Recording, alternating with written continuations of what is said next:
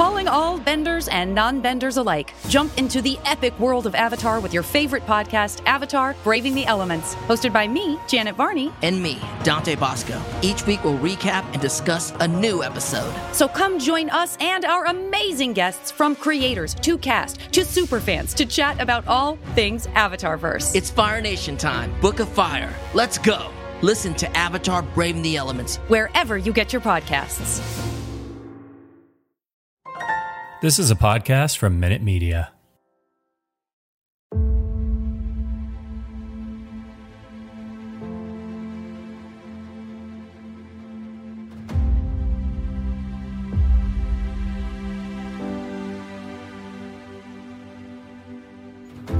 Welcome to Marvel Vision, a podcast about Marvel, the MCU, and right now, Doctor Strange in the Multiverse of Madness. I'm Doc- Alex. I'm Justin. Doctor Strange 2, Doctor Stranger. Let's keep getting more mad. Yes. Uh, we'll, I guess, see how mad we are on this podcast about this particular movie. Now, spoiler warning right here at the top if you have not seen Doctor Strange 2 in theaters. Go see it in theaters or don't, whatever you want to do. It's your life. Live how, your How life you however you want. yeah. But definitely don't listen to this podcast. Uh, A- Unless you're just trying to experience a movie um, by two guys just casually talking about it. um, if that's your thing, then I'll this is the what, podcast for you. I don't know about you, but usually what I do is I buy a movie theater ticket. Like I bought my ticket to Doctor Strange 2, and I just stand through the lobby. I just like to hear Yeah. people like get their impressions, kind of soak it in. I, I, I haven't even Exactly. seen the thing.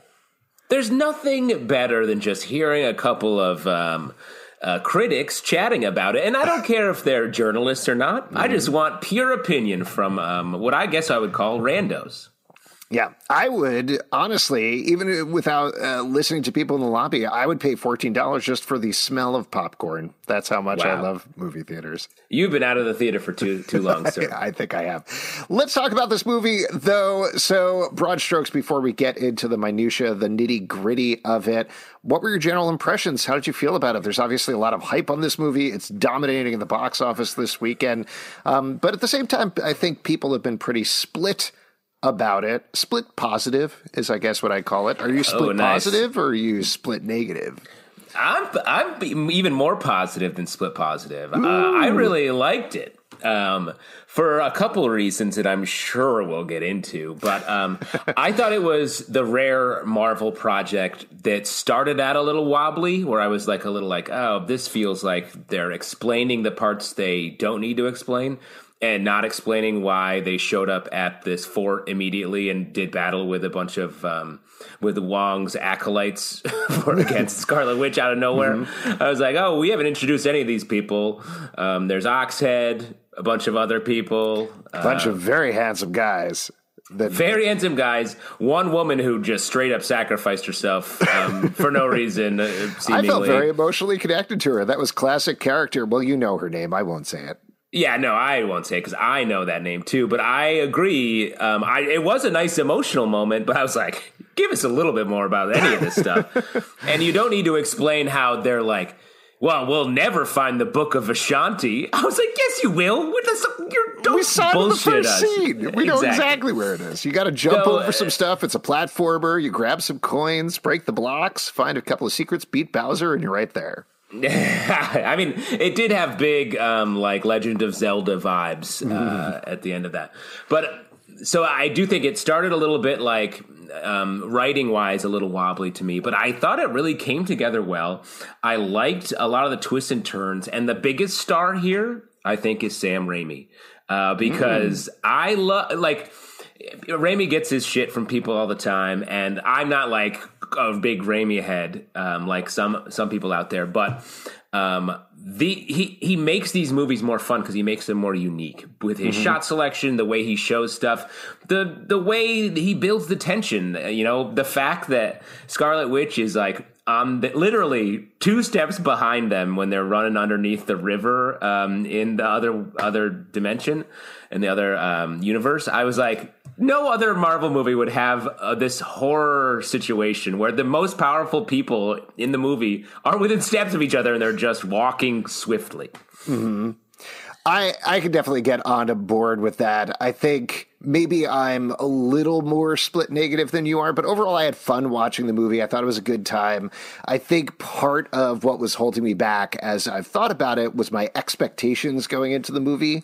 My main comment coming out of it, or my main thought was I wanted a little more multiverse and a little more madness going on because mm. I think they go, other than the montage where they go to the paint universe and they go to the cartoon universe and everything else, it's like three universes that are all kind of the same you know. See, I, but if they crammed in more other multiverse, I would have been like, "What? If we don't need all this." Like the fact that we mm-hmm. got, like, we got uh, that montage, which is cool, and then we got all these different Doctor Stranges. The madness at the end of the movie where he's inhabiting um, the corpse. Um, he's got like the dead soul, the damned souls as his mm-hmm. cloak, and all that. I was like, "This is dope. I'm all on board with this." That was the madness I needed, and the multiverse is summed up in the Illuminati appearing in this movie. Mm-hmm. I yes, I completely understand what you're saying. And just to continue the thought about being on board with the whole Sam Raimi of it all, I agree with you on the corpse thing. I uh, giggled out loud at that point. So good. Because so good. Uh, those touches Uh, and I feel like a lot of people have been like, this is real horror in the MCU. And it's definitely not. Like, it's not an actual horror movie.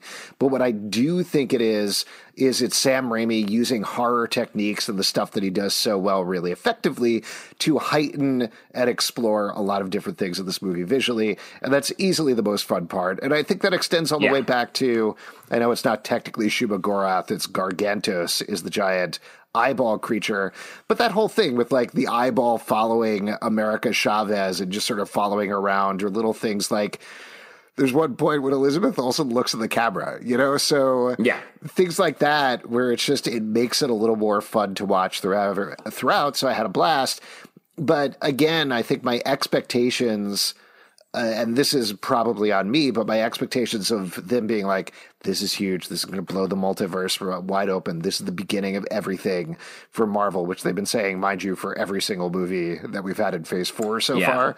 But that expectation, it's actually a pretty small movie. You know, despite wow. like the sea. No, and I don't say that in a bad way. I like small movies. But like Doctor Strange goes on a pretty small emotional arc. You know, he goes yeah. from being like, well, I did this thing. Do I feel bad about it? And at the end, he's like, yeah, I guess so. You know? Yeah, he feels a little bad, but he embraces the third eye, literally. Right. Well, he, he realizes his arc, my impression, and tell me if you agree with me, my his emotional arc is going from being like, I need to be 100% happy to it's okay if I'm like 70 to 75% happy, you know? Well, and I, I agree that that is the arc there but really, to me, it was you have to get this relationship with with Christine didn't work out, so you have to get over it. Mm-hmm. Like they they quantify it with this like, are you happy? Are you hundred percent happy? All that, and I'm like, no, it's you you you blew this relationship because of your career, uh, essentially. And if only there was another person you could meet who had similar um, dark magic qualities mm-hmm, um, mm-hmm. that you could maybe start a new relationship with, then maybe you would help you move on from this. Oh, okay. Uh, so multiverse I, I'm, relationship. I'm getting a sense that your main excitement about this is Charlize Theron showing up as Clea that's not my main excitement, uh, but I do think like you're saying it was a small movie, and Mar- Marvel's been teasing this a lot as a big step. And I do think this is actually a big step mm-hmm. um, because I I think they are setting up a pretty big commitment to for Phase Four being sort of the Hickman uh, the Hickman verse with incursions maybe being the big thing. Yeah. Well, why don't we talk about this? Because about I know we're yeah we're yeah. jumping around a lot. I think we're very excited to talk about this movie. That's great. I'll talk about it all at once. Oh my god! I'll, I'll do oh, every word. Yeah, we're gonna have all of our thoughts are gonna crash together, obliterating them and only leaving one behind. It's gonna be a huge yeah. issue that we're gonna have to gather a super team of comic book pundits to talk about and finally hash out a so-called Illuminati, if you will. So, uh, just Illuminati. Not my favorite line in the movie. Doctor Strange doesn't know the word Illuminati. Like that's a 100%. word that people know. That that was that's what. it. That's what. And Well, let's you go, you go, and then we'll yeah. talk. Well, all I was going to say is just sort of the broad overview of the plot here. Uh, for those of you who maybe were confused by the movie, is that Doctor Strange kind of living his life, doing his thing after uh, Infinity War, after Endgame. Everybody knows that he's a magical superhero, and he has everything except for Christine, who is getting married to another guy. Into the middle of that comes America Chavez, who is a girl from another universe. I don't even think they mentioned it in the movie, but called the Utopian Parallel, where she has powers to traverse the multiverse. She doesn't know they're activated or why. She only knows that the first time they were activated by a bee stinging her, she lost her parents her two moms in the multiverse and got sucked into the multiverse herself and has been surviving there ever since. Now, somebody is after her, trying to get her power. Turns out it's exactly the person that Doctor Strange goes to. It's the Scarlet Witch who just wants her kids back after the events of WandaVision. Uh, and they go through a chase through the multiverse, meeting the Illuminati, which is a collection of Easter eggs that have gotten together to fight evil. And to fight Easter. to fight Easter, yeah. Uh, they all die. Lots of people die. Uh, ultimately, at the end, Scarlet Witch turns a corner, makes the ultimate sacrifice to destroy the Darkhold, the thing that has corrupted her and sent her at least partially on this path in every single universe. We'll obviously get and talk about whether she actually sacrificed herself or what went on there in a second. And Doctor Strange, as you mentioned, is left with a sense of uh, peace and kind of happiness and a third eye at the end of the movie in a very classic Raimi last second, everything is actually horrible twist. Uh, and then in the Yeah. end credit scene, we get a sense of his next adventure, which is these incursions we've been talking about, and a brief recap of those. And then we could actually talk back and forth about this stuff. So this comes directly from, like you were saying, Hickman's run on uh, Fantastic Four and Avengers, Avengers. and Illuminati and a bunch of things leading into Secret Wars.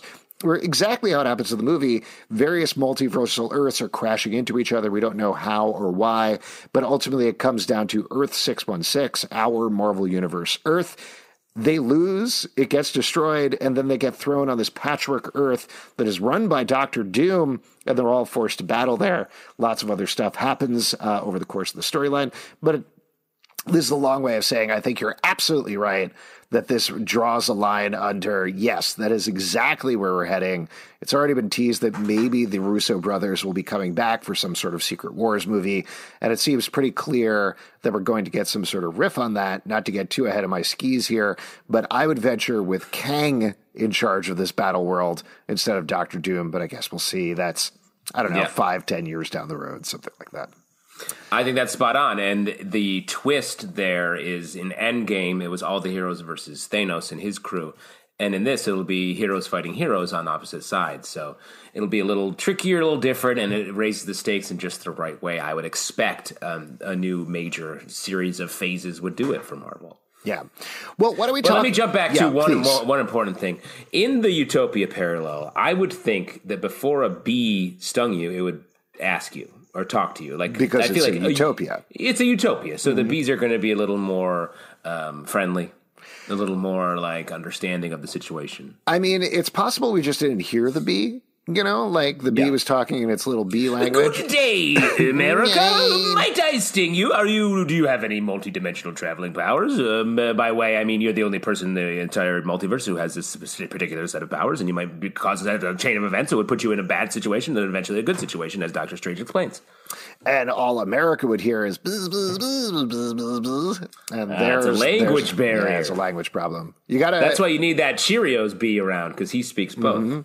I'll tell you what. Uh, I this is a little bit off, but uh, I was telling you this before we got on. I lost my Duolingo streak in B earlier this week. I completely forgot to check in on it. Oh, But buzz, bzz, bzz, buzz, bzz is the only say. buzz off. Yeah. Why don't we talk about the various characters? I guess we could start with America since we're already chatting about her. This is a big new addition to the MCU. She's obviously a major part of the movie and is left in a place at the end where she's training in Kamar-Taj with Wong. Uh, so presumably we're going to see her at some point going forward as well. What do you think about her introduction here? Um, I liked her a lot. It's interesting. Um, the America in the comics is a little bit older and a little bit more um, jaded and hardened. Like um, th- this America is definitely like wide eyed and not quite um, sort of ready to face all this stuff, which I think makes sense for the movie. But I'm curious um, if we do go down the path toward Young Avengers, which she would um, slot in there pretty easily, I think. Uh, will she be sort of the more badass? Um, but I guess we'll see. That's a future casting thing. In the movie, I thought she was she was good. She was fun watching her finally crack it when she um, punches the star in the um, hermetically sealed chamber she's trapped in. I thought was a really cool way to sort of reveal that she's getting control. Yeah, overall, I really liked her a lot. I thought Xochitl Gomez did a good job in the role, and I think my only little qualm visually, mind you, she was great. Um, but my only little qualm was that she's clearly been surviving going through the multiverse for years at this point. The fact that she wasn't a little more adept physically was kind of weird to me. I, I was certainly expecting her to I don't know. She doesn't need to be like a karate badass or anything like that, but the, a little bit of more physical skill there, I think, right. would have been interesting to see. Um, maybe well, that would have pulled back to, on the emotional arc, but that goes to what I'm saying as well. I think is like she in the the character in the in the comics is a little bit more intense and aggressive, and maybe this is just a starting point, um, and she'll get there eventually. But I also think her um, starting to do um, the sort of the spark stuff she's just getting into at the end. I, I don't want her to become like us another Doctor Strange or mm-hmm. another Wong or something like having the same power set because her power set's so unique. Like we don't need to add um, this thing that basically everyone in this movie can do. yeah. I mean, this brings up something, and this is definitely jumping away from going through the list of characters here, but we could probably talk about Doctor Strange 1 versus Doctor Strange 2 and how those hold up because as much as I also had fun seeing the first Doctor Strange, one thing that I found a little frustrating about that first movie was that it felt like it had these two big ideas, right? It had the sling ring and it had the mirror dimension. And it just kept hitting those over and over and over again. So here, at least, granted, we're dealing with like undefined magic spells that people are doing all the time, but it felt like there was much more variance in terms of how they were treating the magic in yeah. this movie, and I appreciated that. A meaning like it wasn't just tied into this ring. Yeah, it's that like, it didn't feel like, and I know they introduced other concepts. They introduced the astral plane and all these other things in the first movie, but it really felt like they were like mirror dimension, mirror dimension. Like if I heard mirror dimension one more time watching the first right. movie, I would have gone crazy. Here, it's just another tool in his tool belt. Well, and I think like the battle that opens the movie, I thought getting to see Doctor Strange use like a million different spells and have them be visually different, um, at least in in smaller variations, and uh, the effects being different, and us getting to see the effects. Like he first free, shoots some like three freeze fireballs at the monster chasing them, and it work, and we see it work for a second, and like we get to really see the variation, like you're talking about. Um, and let me shout out another scene that I thought was dope, and I can't believe they did it because it's so sort of dorky.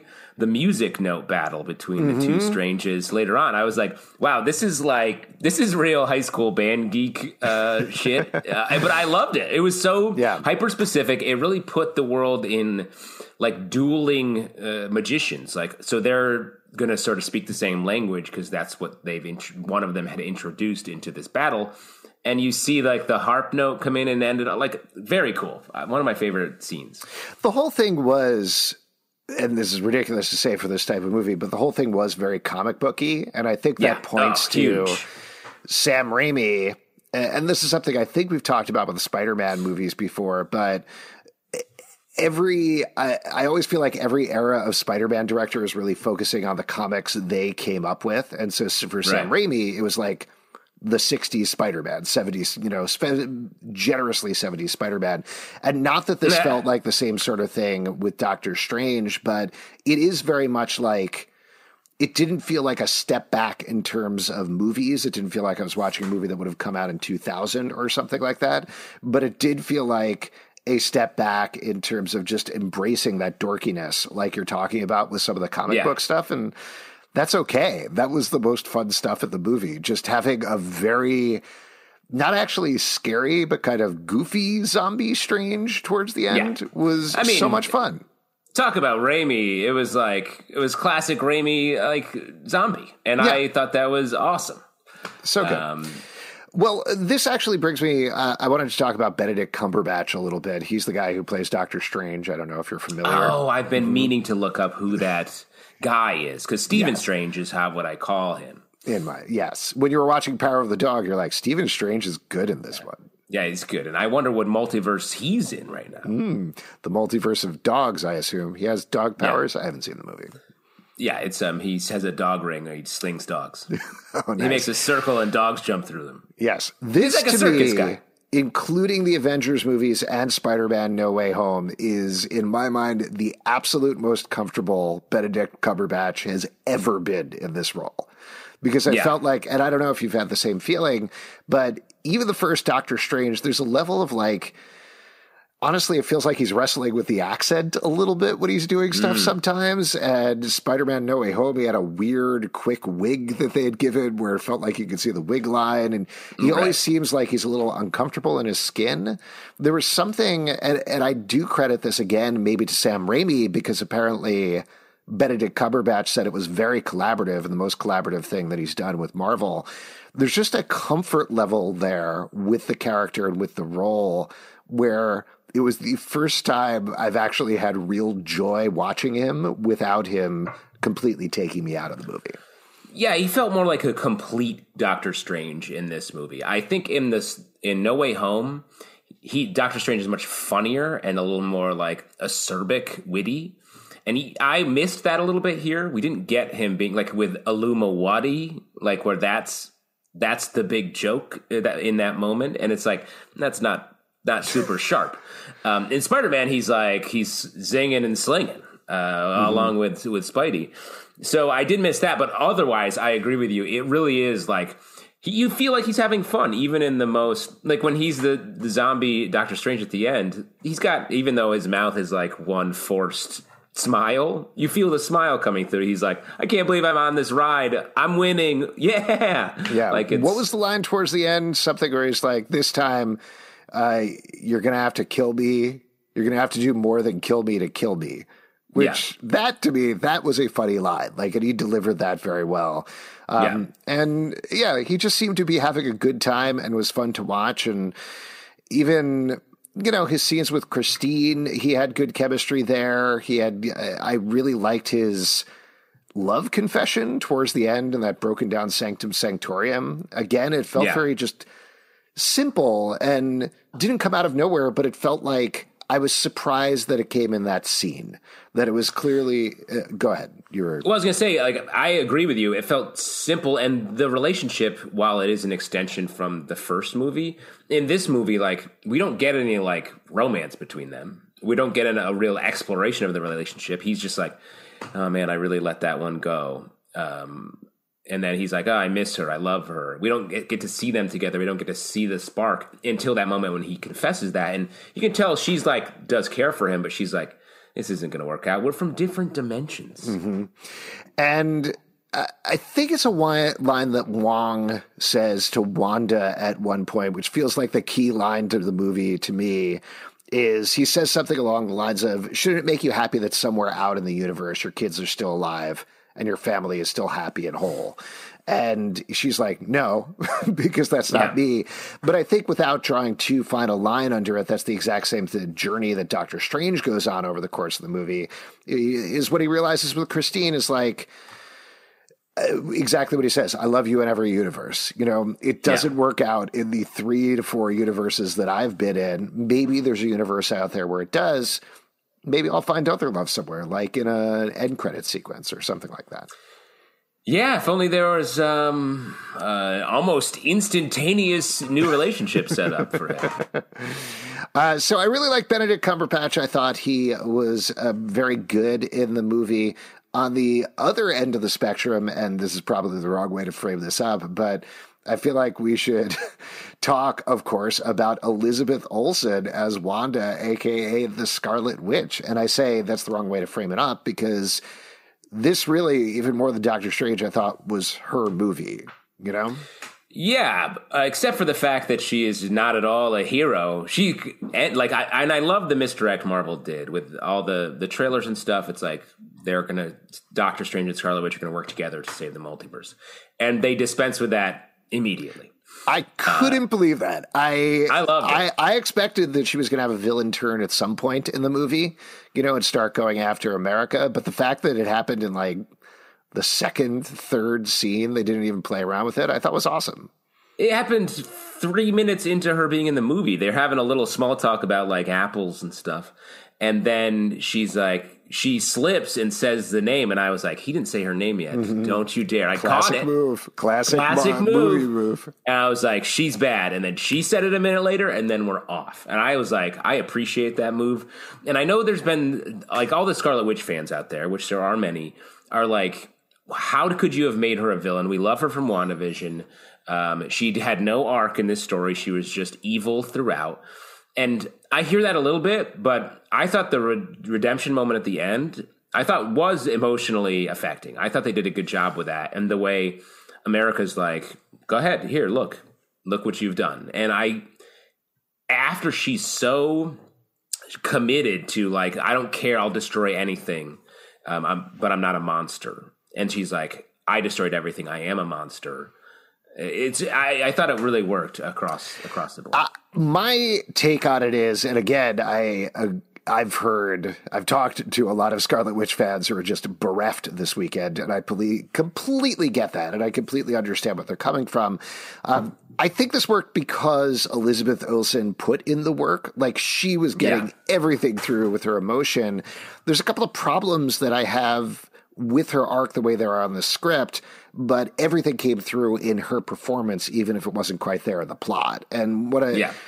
for example, I think, you know, if you haven't seen WandaVision, I don't think you're going to understand what's going on here. You can skip yeah. Doctor Strange 1 and be okay watching Doctor Strange 2.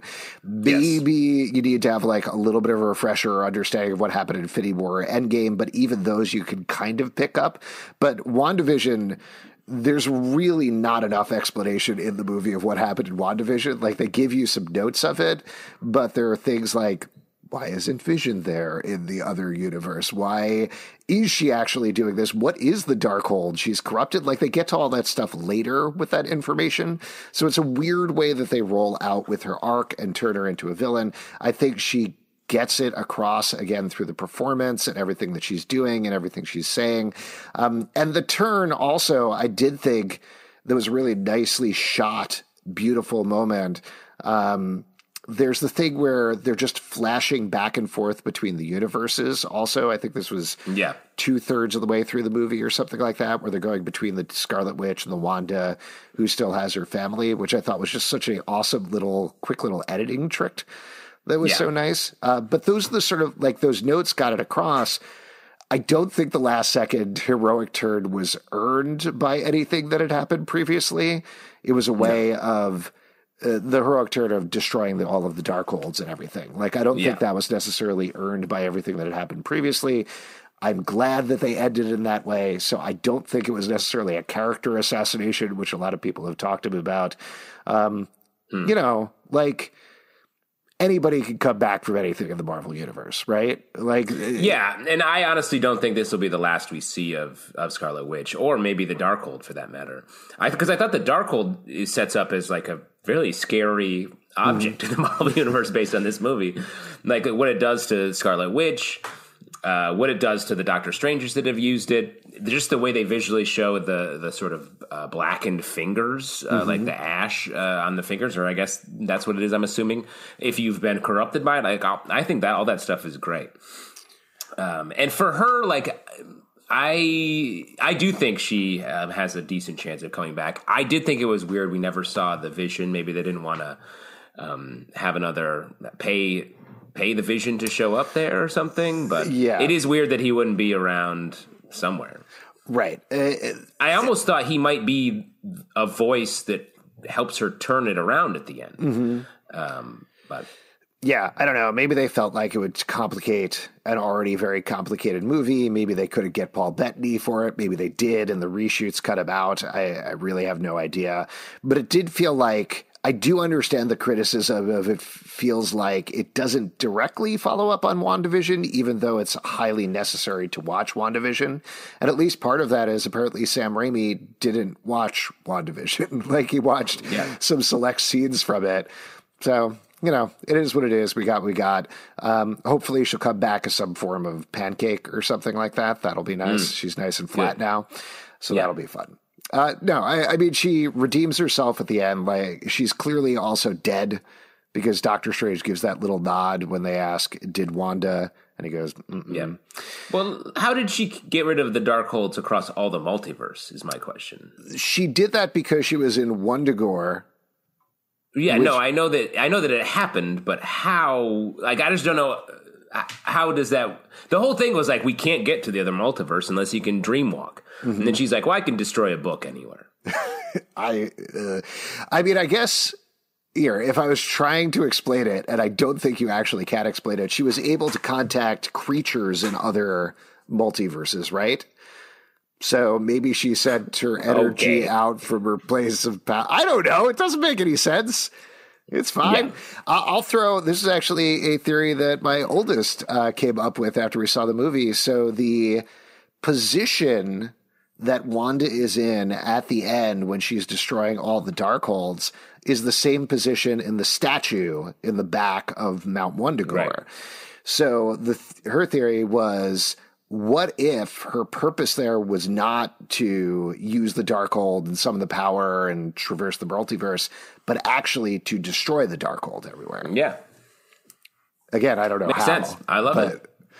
But Put her, let's put her on staff, you daughter. Yeah, absolutely. Um, so yeah, I don't know. I do think we'll see Chthon again, who is this creature who's been very tied to the Scarlet Witch throughout her history in the comics.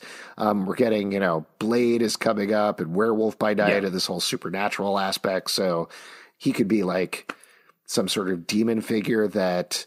Uh, if there was some sort of demon figure that they were going to bring into the MCU, I think what everybody would be demanding is Chthon, probably. So that would be exciting.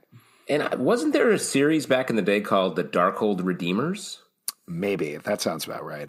that I think is um, characters like it might have been like Blade, um, Ghost Rider might have been in there, Werewolf by Night, like the sort of more um, horror y Marvel characters, and they were going around and trying to do right what the Darkhold had done wrong. So potential.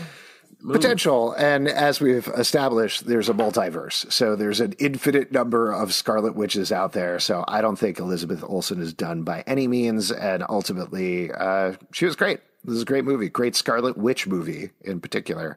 Um, yeah. Should we continue to talk about the rest of the characters, or should we use this as an entry point to talk about the Illuminati, which I feel like Let's is- talk the Let's- naughty. let- let's cut the out- naughty naughty. Let's uh, skip talking about Michael Stuhlbarg for a second and instead go Yeah. get over to the Illuminati. Yeah. So this is the big thing. They teased this. Everybody kind of suspected this was going to happen, but we get an introduction to the Illuminati, which, if I got the rundown right, we got an alternate universe version of Baron Mordo, which everybody was freaking out in my theater about. I'm kidding. They were fine with it. I saw the movie at eight thirty this morning, and uh, people. I when when John Krasinski popped up, I was like, not a peep. I thought Yeah. we were going to get some hoots. Shockingly, I went to see it at a preview screening, which was like a fan preview screening, and people lost it at several of the cameos. There was something about the pacing of John Krasinski popping up about Mr. Fantastic that I think didn't work. Oh, I loved it. Yeah. You loved It worked for me. I mean, the fact that, You're well, a big fan of A Quiet Place Part 2. Yeah, hundred percent. This felt like the quietest place. Um, the because they said uh, like two scenes before the reveal of the Illuminati squad. Um, Christine said she was working for the Baxter Foundation. I was like, Mm-hmm. ooh, very subtle Easter egg. I like the way they're slowly teasing. Oh, there he is. so it really caught me off guard. Um, Yeah. after So we, the tiny so we got Easter. Baron Mordo. We got John Krasinski as Mr. Fantastic. We got Lashana Lynch as Captain Marvel. We got Hayley Atwell as Captain Carter. Lots of captains good. on that team.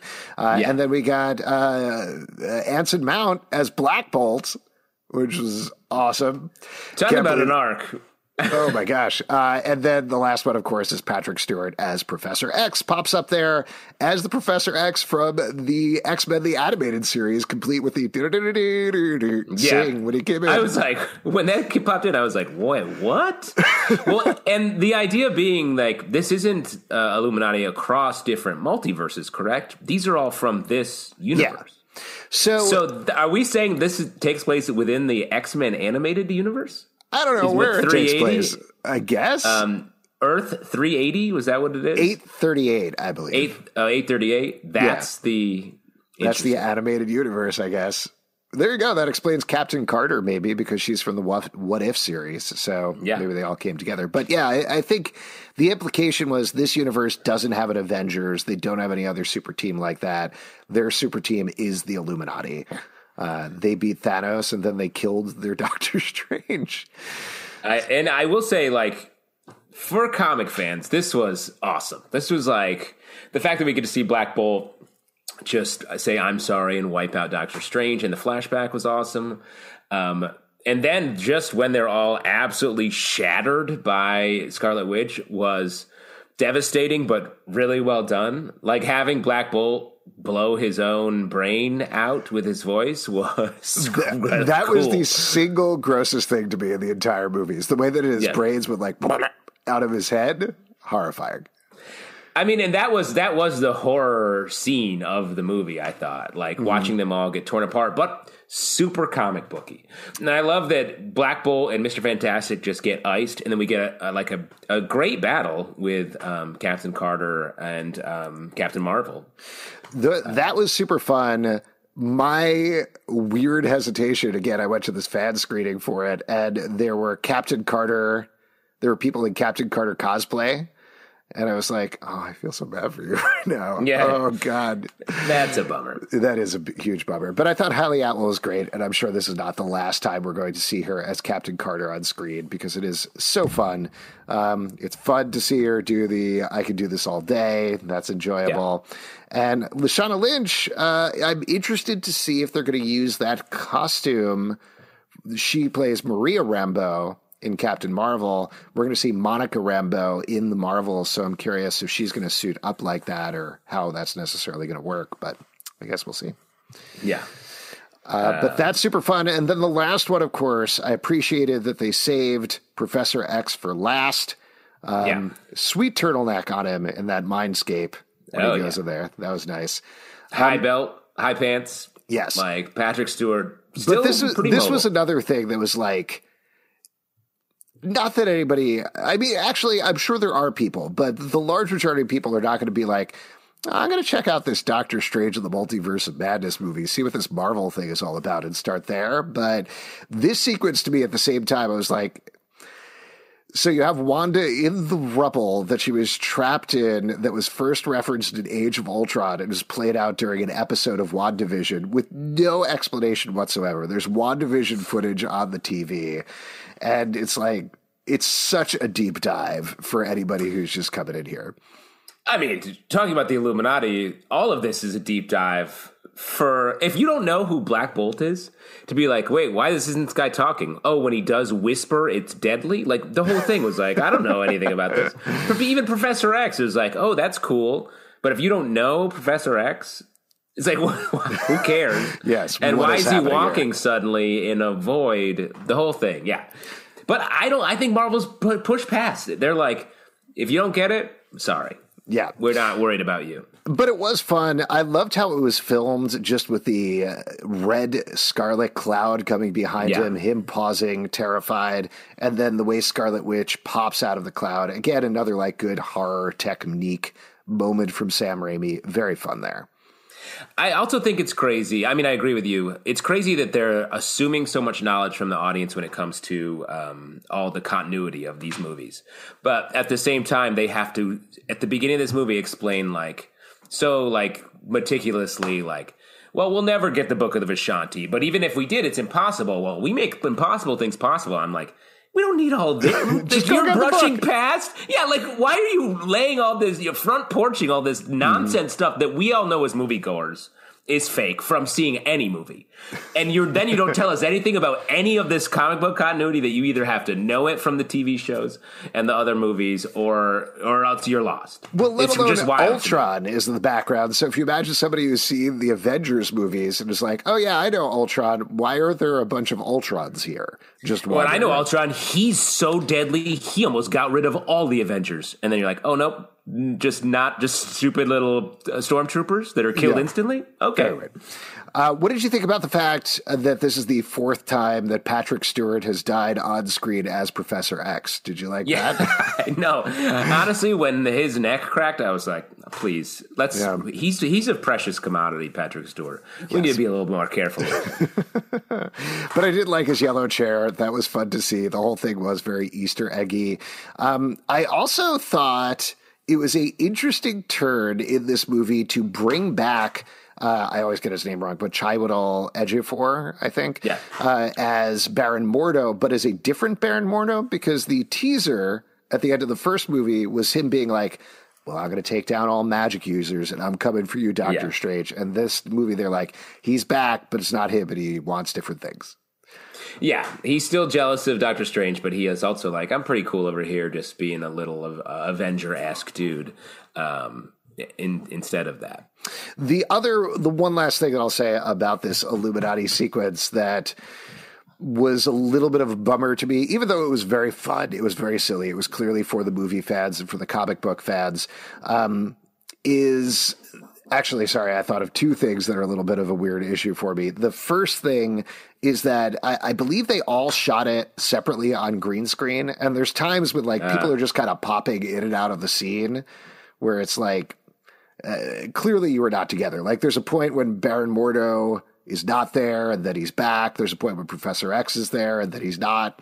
So it's fine. It didn't bother me too much. The other thing that I was curious to get your take on is the fact that we've had all this buildup and all this speculation of how are they going to introduce mutants into the MCU? How are they going to introduce the Fantastic Four into the MCU? And then they just did it. Well, yes, and especially how insane we went with like, ooh, yes, that's the, so that ship is from the Baxter family. That's a Fantastic Four. They're definitely going to appear in WandaVision, and we were also hype about it and wound up and everything. And now it's just like, oh, there they are. But now the hype is so there's no hype now. Yeah. And I think that's a little bit of the risk of going in this multiverse way because now it's like, well, we've seen these characters, but they're not the characters because they were killed. What do we do with this information now? Yeah. I, I, like you said, though, Marvel is such a dominant force in the entertainment industry. It kind They're of. the house of ideas. exactly. It almost doesn't matter. You know, like the mutant thing is Yeah. its own thing. And I guess we'll see how that plays out because if there is still. I think a lot of questions about how exactly they're going to do this in this universe. But the Fantastic Four, at least, I think it's totally fair to speculate because they introduced John Krasinski here as Mr. Fantastic, which has been fan casting for years at this point. John Watts left the director chair on the Fantastic Four movie. I think you could like draw a pretty clear line there too. They probably are getting John Krasinski to play Mr. Fantastic in the movie and also probably direct the movie. I say, let's go. All right. Well, why don't we talk about some other stuff in the movie, some other characters here? Uh, we mentioned Rachel McAdams as Christine. We get to see an alternate universe version of her here as well. Um, what do you think about her? Were you excited to see McAdams and her amazing wig? And also, she's a scientist now.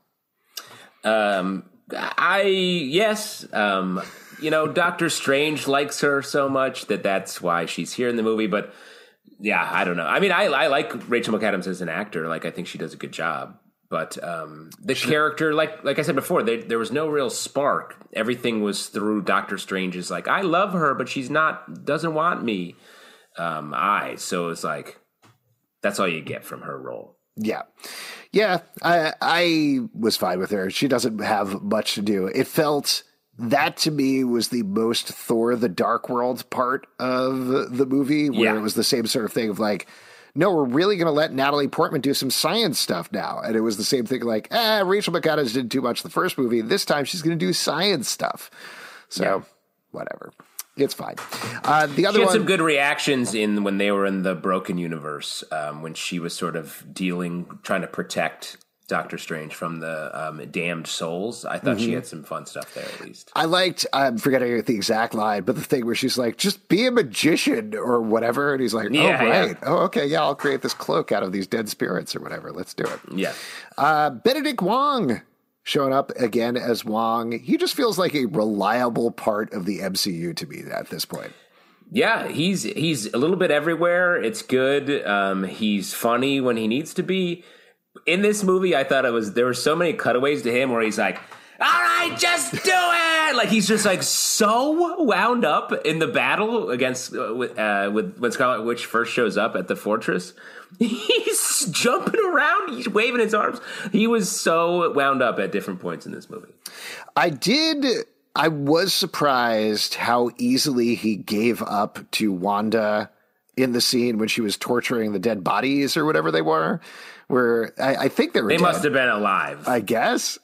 They, if he was, tor- thought- she was torturing dead bodies, I feel like he would have held out a little. Probably. But they had already established that everybody died there or everybody was dead. Um, so I was a little confused with that sequence. And also, she was like, What if I made them dance a little? And he's like, Anything but that. I'll tell you literally whatever you want. It's fine. Um, but I, I do think they found a good balance here with the idea that Wong is now Sorcerer Supreme, but Strange, of course, is the star of the movie. Um, Yeah. I was a little worried about that, but I thought they did a nice job of having them both work together throughout the whole thing. Yeah, and I mean, every they have separate tricks, like two different party magicians. They're not going to do the same tricks, and so they have their own lanes. Yeah. Um, we Like the Teenage Mutant Ninja Turtles, um, Wong is like Michelangelo with a grappling hook, Mm-hmm. and uh, Doctor Strange is sort of does machines, but Okay, magic. we really need Pete if we're going to get into.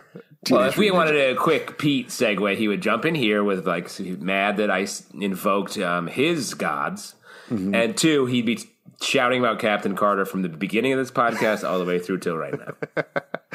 Probably. Uh, we would be remiss not to talk about the biggest new character find of 2022. Everybody's losing it online about him. Pizza Papa, played by Bruce Campbell. Of course, he was going to cameo in the good. movie. Of course, he was going to stop Doctor Strange from doing something. Um, and I've seen a lot of negativity about the end credit scene, but I thought that was great.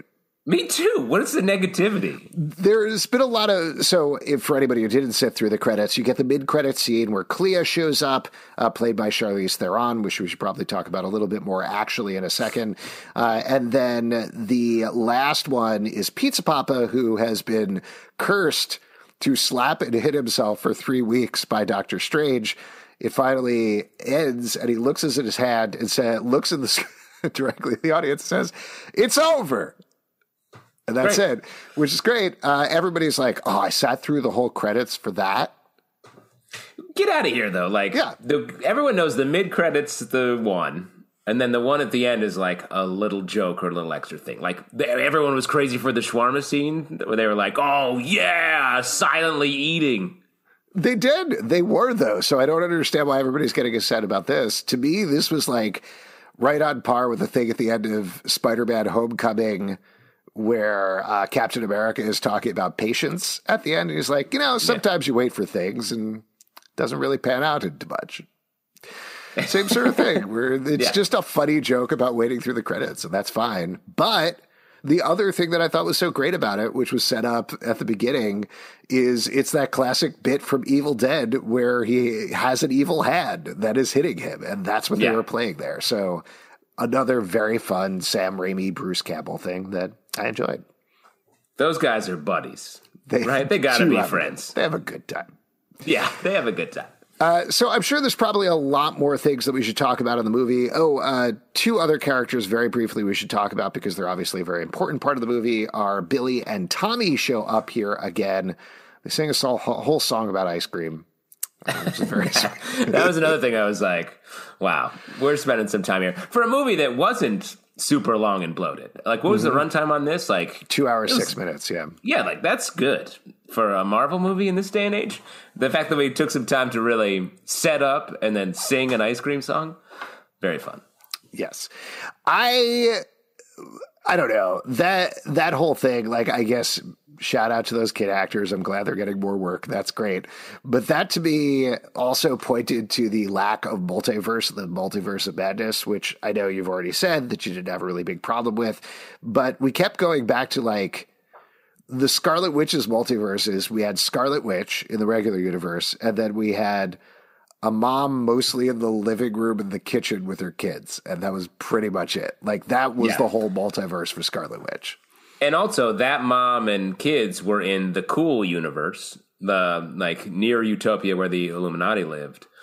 And her house was pretty not Utopia. No, there were not a lot of plants hanging out everywhere. No, and like everything felt pretty six one sixy on that.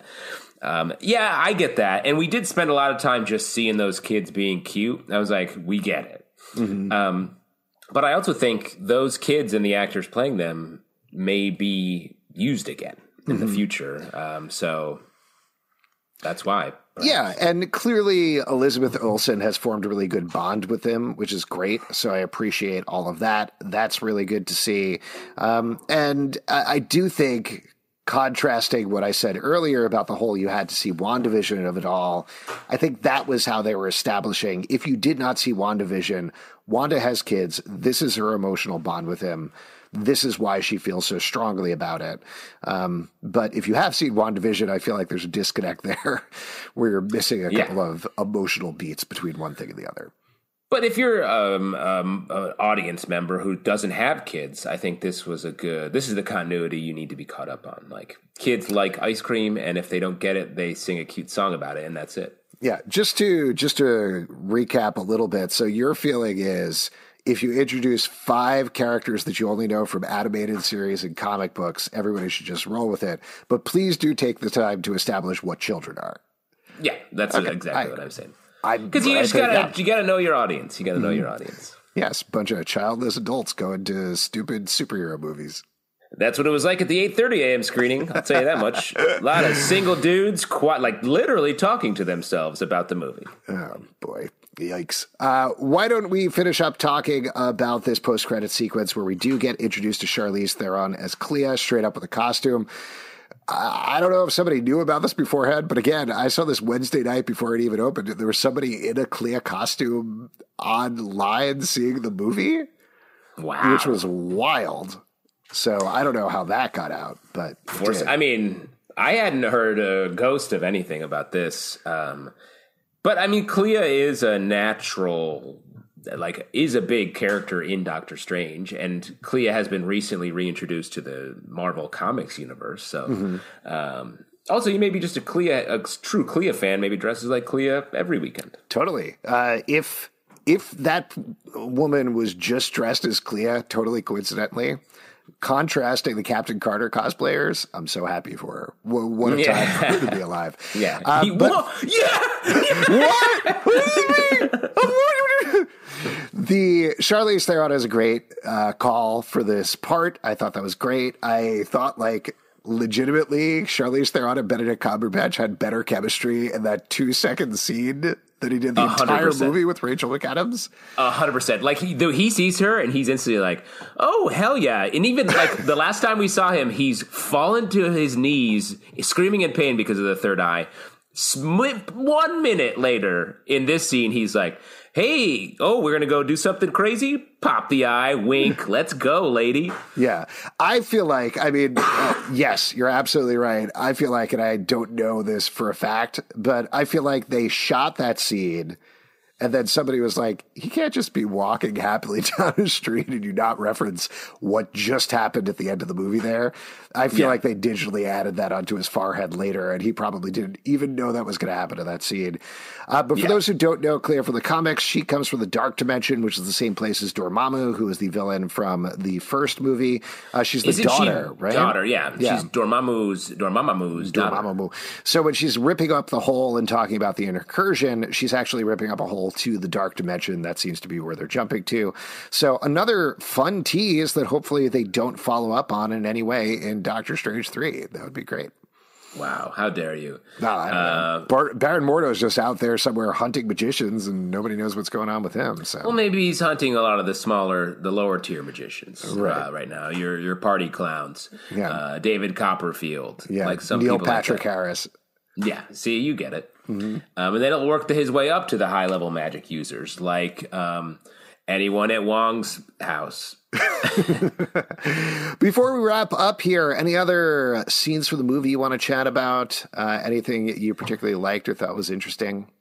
Um, I just thought it was great. Oh, so one thing just to talk a little bit about where I think where we're headed.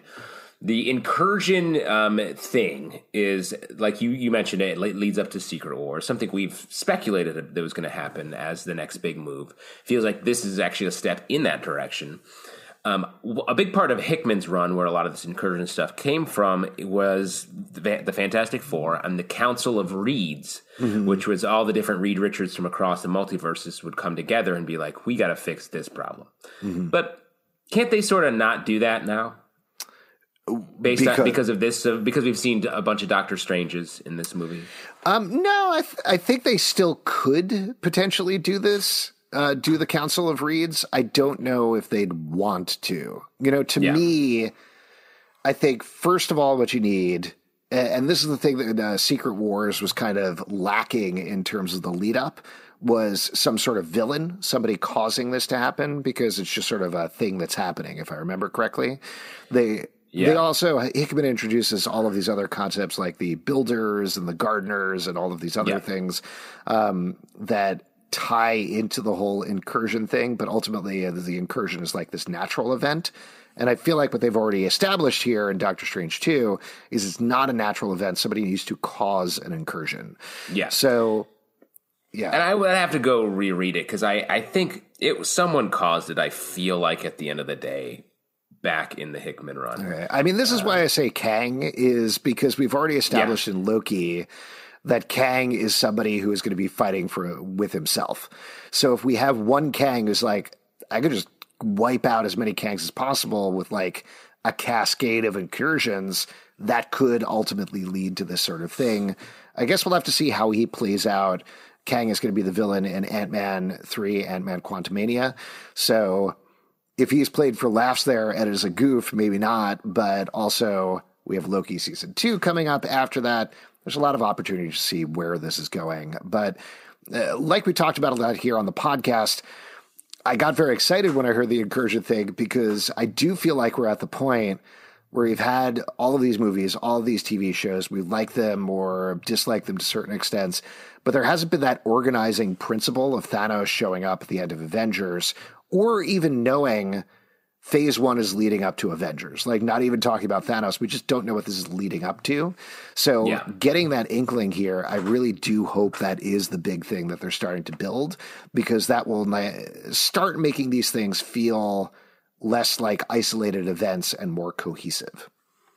Yeah, 100%. And I think you're right. Like, Kang is being set up as a multi media, multi Marvel media villain. Incursion is being introduced here as maybe the big threat. If you combine those two things, then you've got a, a You got a baby, you series got a movies. You got a stew. yeah, baby, you got a stew. Yes. Uh, overall thoughts before we wrap up here, though. We've already jumped ahead and done our vision board section, I guess, talking about what we think is coming in the future. I mean, there is the note at the end that Doctor Strange will return. So we do know he's going to be back. That's not a huge surprise. Do you think it'll be in a Doctor Strange 3 or do you think it'll be somewhere else? I bet that the next Doctor Strange movie will be the one right before we get to the end game. It'll probably be two movies, the Infinity War and Endgame. Hmm. So uh, not for a while, you think? I think not for a while. I mean, this just came out. There's a lot, a lot of stuff that needs to come. Um, so that will maybe we'll get introduced. Well, incursions will come back as a thing, but it feels like if that's where we're going pretty directly, the next Doctor Strange will be the driveway up to that house. Yeah. I do think we could get some sort of like Doctor Strange into the dark dimension or something like that. But I don't know. I guess we'll see what happens. That's well, but I think that would be into the dark dimension. He comes out of that, and it's like coming next: Secret Wars one and mm-hmm. two. Yeah. Yeah. potentially. And it- would it be called Avengers Secret Wars? I they got to bring back the Avengers title at some point, right? So I think so. Yeah. Yes. So Avengers Secret Wars. We nailed it. We did it. If you'd like to support this podcast, patreon.com slash comic book club. Also, we do a live show every Tuesday night at 7 p.m. to Crowdcast and YouTube. coming out. We would love to chat with you about Marvel stuff. iTunes, Android, Spotify, Stitcher, or the app of your choice to subscribe, listen, and follow the show at Marvel Vision Pod on Twitter, Instagram, and Facebook. Comicbookclublive.com for this podcast and many more. Until next time, stay marvelous. It's all a bunch of stews. This is Stew 4.